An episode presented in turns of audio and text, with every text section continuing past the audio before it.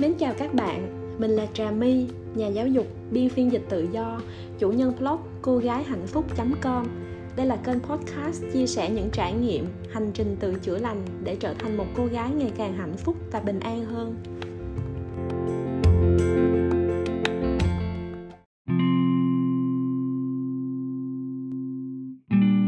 Xin chào cả nhà, mình đã trở lại đây hôm qua công việc mình nhiều lên đột xuất và mình cũng thấy hơi không được khỏe, nên hôm nay mình mới thu âm tập podcast tiếp theo. Ở tập này, mình xin chia sẻ lại bài viết tâm trạng những ngày sắp nhận nhà đã được đăng trên blog cô gái hạnh phúc com vào ngày 27 tháng 6 chia sẻ lại cảm xúc của mình khi chuẩn bị đi nhận bàn giao căn hộ chung cư mà lần đầu tiên mình tự gom góp tiền để mua. Mình thích ở căn hộ, thứ nhất vì giá cả vừa phải cho người trẻ thứ hai, có cộng đồng cư dân văn minh. Thứ ba, vì mình ở một mình á, cho nên ở trong căn hộ mình thấy cũng an ninh hơn. Ngày xưa mình bị dụ dỗ mua căn hộ này bởi vì câu slogan, căn hộ đẳng cấp dành cho người trẻ thành đạt. Lời quảng cáo đánh trúng vào tâm lý của một người trẻ đi mua nhà như mình. Bài viết cũng khá ngắn, mời các bạn lắng nghe nhé.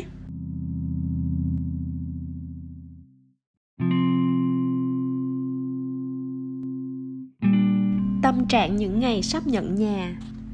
Nếu vẫn tiếp tục bị cuốn theo công việc bận rộn, có lẽ mình đã không để ý quan sát tới cảm xúc của chính mình trong giai đoạn chuyển giao đầy thử thách, nhưng cũng nhiều điều thú vị này.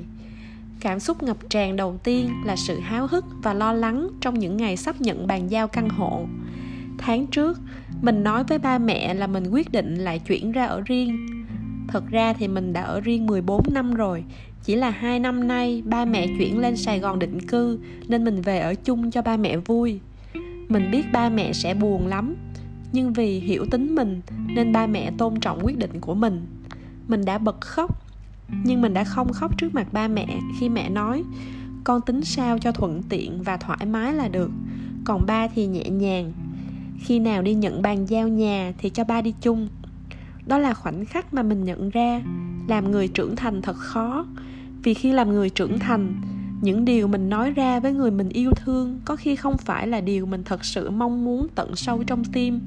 Nếu được nói thật lòng mình, có lẽ ba mẹ sẽ nói, con đừng đi, ở một mình buồn lắm, phụ nữ lại càng nguy hiểm, đường xá xa xôi, ba mẹ lo lắng.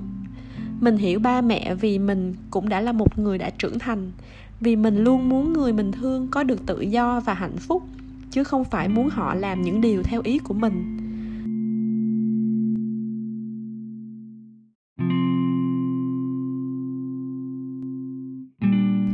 Mình vốn dĩ cũng đã quen với việc sống một mình, không phải về mặt địa lý, mà từ nhỏ đã luôn thấy bản thân xa rời chính những người thân trong gia đình. Khi có dịp lắng nghe các chị phụ huynh có con tuổi teen tâm sự về việc con của họ bước vào tuổi dậy thì và xây dựng một thế giới riêng với những bức tường thành vững chắc mà họ không cách nào thâm nhập, thì mình thấu hiểu vô cùng vì chính bản thân mình cũng từng là một đứa trẻ như vậy. Từ rất nhỏ đã xây dựng một bức tường rào xung quanh để bảo vệ bản thân, không cho ai bước vào. Chỉ khi lớn lên thì mình mới dần dần hé mở cánh cửa ấy để mời một số người chọn lọc vào chơi với mình. Nên mỗi ngày, dù có tiếp xúc với bao nhiêu người nói cười vui vẻ thì việc khiến mình hạnh phúc nhất vẫn là về với tổ ấm bé xinh, chui vào một góc nào đó để viết lách, đọc sách, hay cứ vùi vào trong chăn quên đời giông bão có khi chỉ là để khóc rắm rứt rồi cũng thấy vui. Mình không phải là người thích sở hữu mơ ước gì cao xa, cũng không dám tự nhận mình là người sống tối giản. Nhưng mình đang từng bước hướng tới lối sống đó, nên những nhu cầu của mình cũng khá giản đơn. Mấy năm gần đây mình cũng bắt đầu nghĩ về việc tự do tài chính. Và mình thấy bí quyết của những người tự do tài chính từ lúc còn trẻ đa phần là không sở hữu nhà, mà dành tài sản để đầu tư. Nên việc lựa chọn giữa chuyển về nhà ở hay để cho thuê tạo dòng tiền cũng làm mình trăn trở suốt mấy tháng liền. Nhưng cuối cùng thì, cái ham muốn tận hưởng cuộc sống đã đánh gục mình rồi. Ai thông minh tài chính chắc sẽ đánh giá mình ngốc nghếch nuông chiều bản thân ở hiện tại mà không biết chuẩn bị cho tương lai xa. Ừ mình cũng tự thấy vậy, nhưng mà thôi, làm tới đi. Cảm giác được ở trong căn nhà do chính mình lần đầu tiên sở hữu cũng khiến mình ngập tràn hạnh phúc, ít nhất là trong một khoảng thời gian.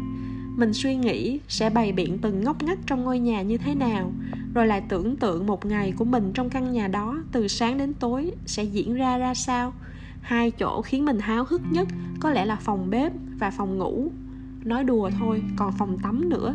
Đây là ba không gian cá nhân nhất định mình sẽ chăm chút để có thể tận hưởng cuộc sống theo cách của riêng mình. Điều mình quan tâm nữa là những tiện ích xung quanh, hồ bơi, đường chạy bộ, đạp xe, cộng đồng cư dân. Ở quê, sống trong tình làng nghĩa xóm xung quanh đôi lúc cũng hơi khó chịu vì mình không thích sự tọc mạch của hàng xóm, nhất là mọi người rảnh rỗi quá cứ ngồi lê đôi mắt hay chuyện bé xé ra to. Nhưng ở sài gòn, sát vách nhau nhưng đèn nhà ai nấy sáng. Thật sự mình không biết mặt hàng xóm của mình luôn. Cảm thấy thật cô độc trên đất sài gòn nên mình thích ở căn hộ để hòa cùng nhịp sống với một cộng đồng cư dân trẻ, văn minh, vừa có không gian riêng, an ninh khi ở trong căn hộ của mình. Nhưng nếu cần bước xuống khu vực chung thì có thể tương tác với người khác. Mình nhớ lúc mình còn nhỏ, anh dũng là anh trai của mình hay mua tạp chí nhà đẹp về bày đầy nhà anh cũng có khát khao ở trong một không gian xịn sò. Và giờ thì ước mơ của ảnh đã trở thành hiện thực rồi. Những điều ảnh muốn, ảnh đều thực hiện được vì anh mình siêu giỏi. Chỉ có mình là từng bước chập chững, làm những điều giản đơn thôi, chứ không có ước mơ gì vĩ đại. Mái ấm của mình sẽ tối giản đơn sơ lắm lắm, nhưng chắc chắn sẽ khiến bản thân mình thấy ấm áp. Nhà mới ơi, mình tới đây.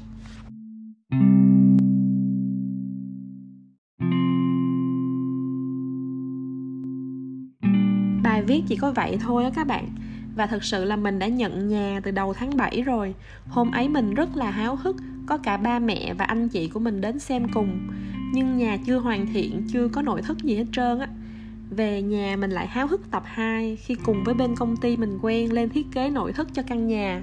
Vậy mà vì tình hình giãn cách xã hội nên hiện tại việc làm nội thất đã án binh bất động rồi mọi người. Ban quản lý chỉ cấp phép sửa chữa sau khi Sài Gòn hết giãn cách. Ôi không biết tới bao giờ mới được chuyển sang nhà mới luôn á. Nhưng không sao, Sài Gòn sẽ khỏe mạnh trở lại, mọi việc sẽ ổn mà. Cảm ơn các bạn đã lắng nghe tập podcast của mình. Hẹn gặp lại các bạn ở tập tiếp theo nhé.